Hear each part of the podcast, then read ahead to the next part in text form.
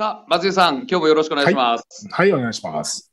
えー、日本のプロ野球が開幕してからおよそにかげつですけども、まあ、ここまでの各チームの戦いぶり、まあ、松井さんは遠いところからご覧になってて、どういうような印象をお持ちでしょ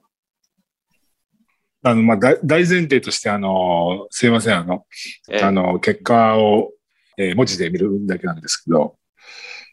まあ、思い通りにね、進んでるチームもあれば、思い出よりに進んでないチームももちろんあるんでしょうけど、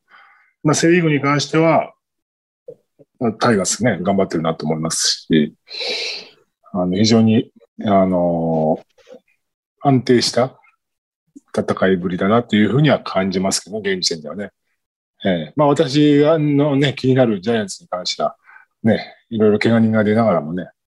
あのー、やりくりが大変な中で、これから十分、ね、あのー、逆転するチャンスはまだまだあるとは思いますけど。さあ、そんな中で、先ほど松井さんにもありましたけども、ジャイアンツが怪我人が出ながらも、なんとかタイガースについていってるという状況なんですが、うん、あのー、菅野投手がにどめの抹消から復帰を果たしまして、ようやく投手陣は少し目処が立つのかなという感じがしますが、うん、あのね、彼がいるのといないとではもうそれはすごい大きな違いですから、ね、もう大エースが戻ってきたってだけでもね、チームとしてはかなり明るい、ね、材料だと思いますけど、まあ、あとは、そうですね、うん、こればっかり何とも言う、ね、言いようがないですけど、まあ、でも、まず大きな柱がね、戻ってきたっていうのはね、えー、一番大きな、あのーね、材料だと思いますね。彼が健康でね、あの本来のピッチングを続けられれば、周りにもいい、いい影響が必ずあると思いますので、ね、それを期待しておりますけど。まあ、菅野投手が戻ってくれば、少しこう、中継ぎ陣の負担も減るのかなっていう感じもしますしね、ここから投手陣の立て直しっていうのができそうな気もしますよね。うん、そうですよね。あのー、やっぱりね、先発ピッチャーが長いイニング投げてくれるとね、あの後ろはだいぶ余裕を持ってね、あの投げることはできると思いますから、その辺がね、彼の存在で、えー、これからそういう形になっていけばいいなとは思いますけど。一方、攻撃陣の方なんですけども、坂本選手、梶谷選手の主力がまだ復帰しておりませんし、あの丸選手がなかなか調子上がらずに、えー、現状、下の方でに軍での調整ということになりました。うん、まあ、この状況というのは松井さん、どうご覧になりますか？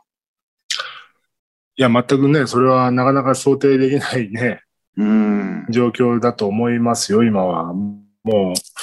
それだけね、中心、打線の中のね、中心的役割の選手ですから、みんなね。それだけさんにんがいないっていうのはかなり厳しいですよね、正直ね。えーえ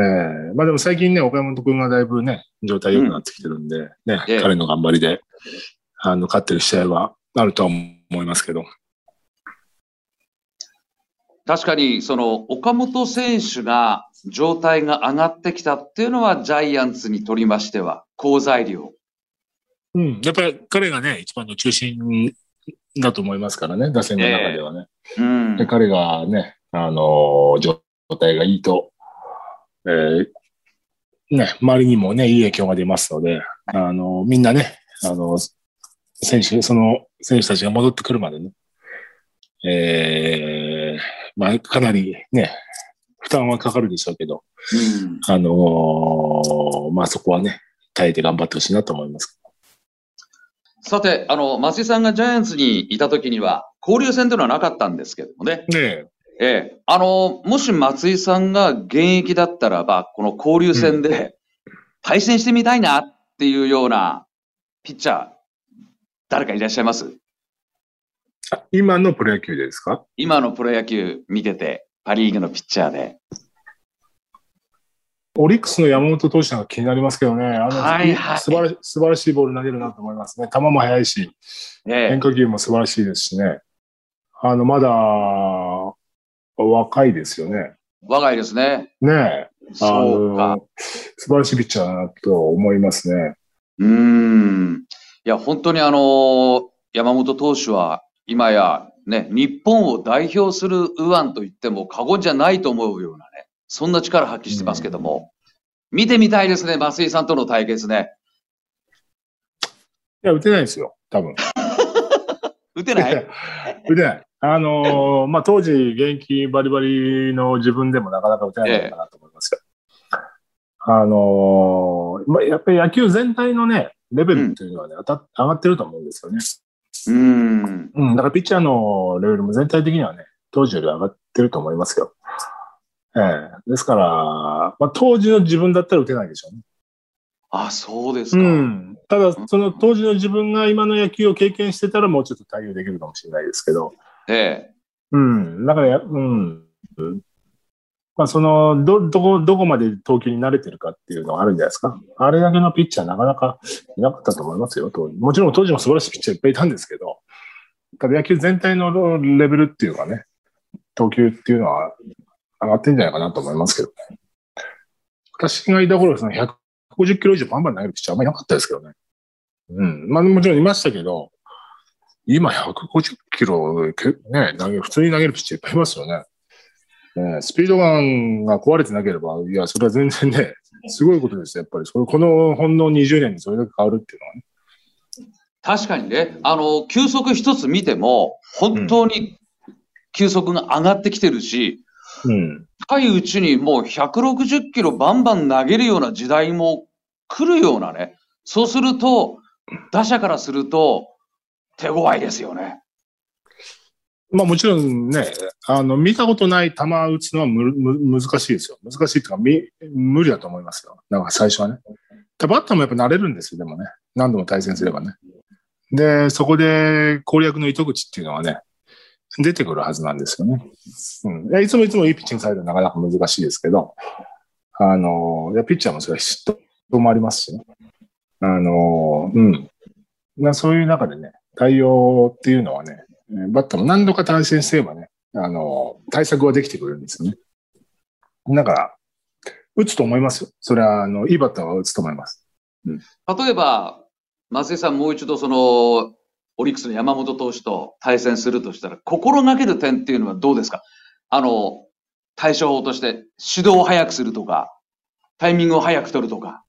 いや、特別変わんないですよ。特別変わんないです。あのー、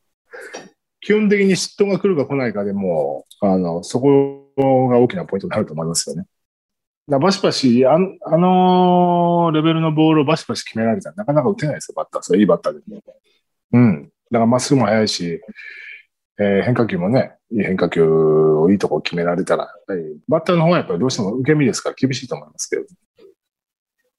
確かに松井さん、現役の時に、あの、嫉妬をどれだけ打ち損じなく、捉えることができるかだよって教えてもらったことありますけども、やっぱり基本っていうのは、そういったところですかね。うん、まあ、その私の場合、ね、やはり、大きいのを打ちたいっていうかね。で、うん、その、ね、気持ちですから、やはりね、難しいボールを狙って大き、大きいのを打つとかね、あんまりそういうのは考えなかったですよね。基本的には、もう甘いところをね、しっかり打つって。で、追い込まれた時にね、追い込まれたらどうするかっていうのはまた、もちろんアプローチはちょっと変わってくるんですけど、あの、ツーストライクになるまではもう、投球に対するアプローチっていうのは、ね、えー、やっぱ甘いボールをどう打つかっていうね。で、まあ、基本的にまっすぐ待ちながら変化球にどう対応するかとか、それによってコースをどう変えるとかね。でもその、その辺はまあ、対戦すればね、対策っていうのはできてくると思いますけど。さて、交流戦が終わりますと、リーグ戦の再開はろくがつのじゅうはちにち金曜日と。で、巨人は甲子園球場で阪神との伝統の一戦からスタートしますけども、松井さん、やっぱり甲子園での阪神戦、現役時代、特に燃えるっていうところがあったんじゃないですか、阪神戦、甲子園となると。まあ、燃えるというか、燃え、燃え方はどこでも一緒なんですよ。うん。どの球場でもね。ただ、その、甲子園という舞台がね、自然と、えー、自分の気持ちを盛り上げてくれるっていうかね。やっぱりその甲子園でやる伝統の一戦っていうのはね、やはりなんかその、どこにもないね、あの、感覚というか、どこにもない雰囲気っていうのはね、うん、常にありましたよ。うん、やっぱり松井秀喜と甲子園となるとね、その、巨人対阪神以前に、やっぱり、星稜高校時代の高校野球での舞台の甲子園っていうのを思い出す方がたくさんいらっしゃると思いますが、中でもやっぱり、あの、明徳義塾戦でのご打席連続敬遠。あのシーンなんていうのは、松井さん、今でもたまにこう思い出すこととかあります？思い出すことは誰かに話振られたりとかね、映像でも見ない限りはないですけど、うん。まあ、あの、プロ野球と高校野球の、ね、同じ球場、同じね、あの、場所なんですけど、全然雰囲気やっぱ違いましたよね。うん、えー、やっぱりその阪神巨人戦の甲子園と高校野球の甲子園って全然、もうままあ、自分の中で全く違う感じでね、えー、あの、不思議だなと思うんですけど、でもまあ今はもう高校時代のこと思い出すけど、基本的にはないですよね。えー、しかしもう30、もうさん、もうさんじゅうねんまえですよ。あの時の本当に松井さんに対する甲子園球場のファンたちの、お客様たちのどよめきっていうのはすごかったですもんね。あんまり感じなかったかな。高校時代ですか？高校時代、あのご打席連続敬遠の時っていうのは。うん、まあちょっとあの試合はね、なんていうんですかね、まあもうその雰囲気というか、えー、うん、まあい、なんていうんですかね、お客さんの、うん、いろんな感情がね、あのグラウンドレベルまで届いてましたよ。あ、ええ、感情だけじゃなくて、あのあのゴミとかメガホンまで届い、届いてましたけどね。ええ、あの高校野球でもこんなことあるんだなってね、今思うと本当に恐ろしいですよね。ええ、確かに高校野球でこういうことが起こるんだなっていうのは、あれ以来も空前絶後じゃないですかね。と思いますけどね、おそらくね。えー、今、自分でもあのご打席連続敬遠されて、一塁ベースにいるときにですね、試合が中断になったんですね、あの本当、あの物を投げ込まれすぎてね。で、自分も一塁ベースにずっといたんですけどね、自分の横にね、ビールの缶がね、あの空いたビールの缶が飛んできたんです、本当に。へえ。えー、まあ、本当に空前絶後の出来事だったんですね、あの時はね。いや、もう本当そうですよね。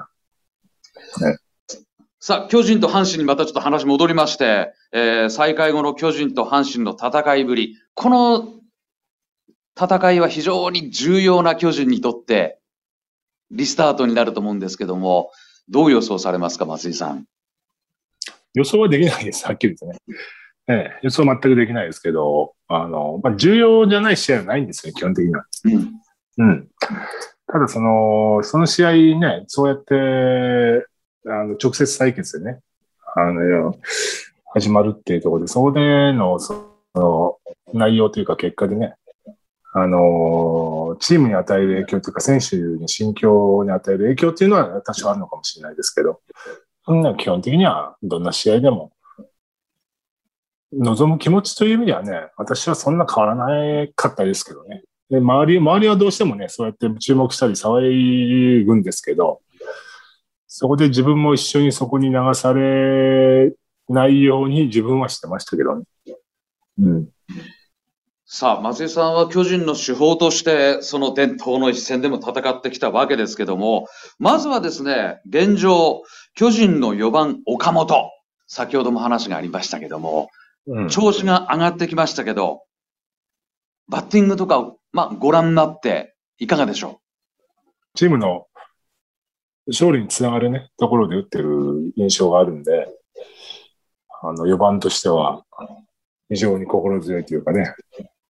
あの、いい働きさしてるんじゃないかなと思います。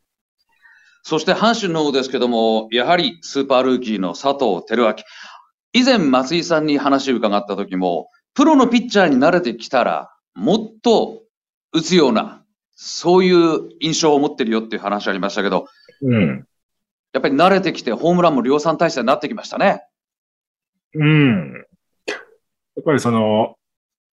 バットに当たってね、打球が上がったらね、フェンス超えるっていうね、そういうバットあんまりないんですけど、まあね、でもその魅力というかね、その怖さが常にあるバッターっていうのがね、やっぱりあの相手チームからしたらかなり脅威だと思いますけどね。ですから、彼の中でそのどこまで投球に慣れてきたとかね、そういうのは私は分からないですけど、でもあれだけホームラン打ってるので、あのかなりね、自分の中でいろいろ整理できてきたりとか、えー、投球に対してのね、アプローチっていうのをね、自分の中で確立でき始めてるんじゃないかなっていう予想は勝手にしてますけど。同じ左バッターとして松井さんご覧になってて、彼のこれから先の伸びしろっていうのはいかがですか？それもわからないですけど、正直わからないですけど、あのー、やっぱあれだけのね、体の強さと、あとパワーですよね。あるっていうのはね、うん。まあそれだけでかなりの魅力というかアドバンテージなので、ね、これからはもうその、試合で、あのー、いろんな経験ね、打席でいろんな経験していくと思いますから、それを自分の中で、どうつ次につなげるね、えー、材料にしていくというか、うん、どういうふうに、うん、自分にとってのプラスのね、あのー、材料を増やしていけるかっていう、うん、その辺になってくると思いますからね。それ以外はもう持ってるものは、あの、本当になかなかああいうルーキーね、何年かにいっかいしかいないと思うんですよね。うん。ですから、タイガースは本当にね、くじ運良くてよかったなと思いますけど、ね。地元が甲子園球場で、甲子園だと左バッターにとって不利な浜風ってよく言われるじゃないですか。うん。佐藤選手だとその浜風も影響ないですかね。現状、それほどっていう感じするんですけど。うーん、もちろん、その、ね、本当にいい当たりしたら関係ないと思いますよ。ホームランバッターは、詰まってもホームランになったりとかね、先っぽに当たってもホームランになったりとかね、そういうことはあるんですよね。だからこれ、あの、他の球場だったらホームランだったなとか、そういうのはね、甲子園のライト方向では出てくるとは思いますけど、でも完璧に打ったら、全然関係ないと思うし、また彼は逆方向にも大きい打球打てますので、逆方向逆にあの伸びる、伸びますから、甲子園は。うん、そういう意味では彼は甲子園に合ったバッターだと思います。さて、ちょっと東京オリンピックの話になりましたけれども、東京オリンピック開催が迫っておりますが、侍ジャパンの主砲よんばんというと、松井さんからご覧になってて、侍ジャパン、今回は誰がよんばんいいと思います？まあ、よんばんをどこまでその重要視するかっていうところにもよると思いますけどね。だこれいちねんかんね、フルで、あいちねんかんシーズン戦う中でのよんばんバッターとね、うん、そのオリンピックで数試合しかないね、もう、なんていうんですかね、ヒリヒリした試合の中でのね、よんばんバッターというのは、ちょっと意味合いは違うのかもしれないですよね。ですから、あんまりその、打順をよんばん、このオリンピックの数試合のためによんばんが誰がいいとかね、そういうのはちょっと難しいですよね。うん。まあもちろんその、今のね、中でいい成績を残している選手はね、打つんでしょうけど、その辺は何とも言えないですよね。ちょっとわからないですよね。だから、あのよんばんだけじゃなくてね、いろんな打線の並びとか、そういうことも影響してくるでしょうし、選ばれた選手の中で考えるしかないですよね、これはね。うん、まあ確かに、そのシーズン通しての見方よりも、そのオリンピックの時期に状態を上げてきている候補の中から選ばれるとは思いますけども、うん、ただやっぱり、ね、よんばんに限らず、クリーンアップとかいうね、このあたりは誰が名乗りを上げるのか。楽しみですよね。うん、どういう選手が選ばれてね、どういう打線になるかとか、は、あの、非常に興味ありますよね。うん。投手陣もこれ楽しみですよね。どういったピッチャーが先発として出てくるのかね、選ばれるのか。うん、日本のね、あのー、素晴らしい、日本の、ね、野球の素晴らしいところはやっぱり投手力だと思いますので、あのー、まず、特にね、ああいう一戦必勝のね、試合では、いかにね、相手打線を抑えるか、ゼロにするかっていうのがね、あのー、勝敗に直結してくると思いますので、まあ、そのストロングポイントをね、どういう顔ぶれにするかっていうのはね、楽しみ、楽しみというか、まあ、あのー、まあ、一野球ファンとしてはね、楽しみには見てますけど、誰が選ばれるとかね、そういうことはちょっとわからないんですけど、自分の中ではね。うん。うん。ただやはりあのー、若い投手もたくさん出てきてますので、その中で日本の野球ファンが世界と戦う日本人投手、どうやって抑えるのかっていうのも多分楽しみだと思うんですよね。うん。まあそれは野球ファンも楽しみでしょうね。やっぱりこういう試合ね、なかなか、えー、見れないですから。うん。ね。まあ、だから海、ね、海外の、海外というか、バターはパワーありますんで、うん、ね。だからそこはもうどういうふうに考えるのかなとか、やっぱあると思いますよ。うん。あの、日本の普段のね、あの、チームと対戦してるのとちょっと違いますからね。ね、本当にオリンピック、侍ジャパン。日本のファンたちはみんな、もちろん金メダルと。うん。期待しておりますけども、やっぱり海外のチームと戦って頂点に立つ、その難しさもあると思いますけども、必要なものっていうのは松井さんどうでしょう？私残念ながらちょっと経験がないんですよね、そのねあのー、そういう舞台にね、あの立つ、あのー、経験がなかったですので、何とも言えないですけど、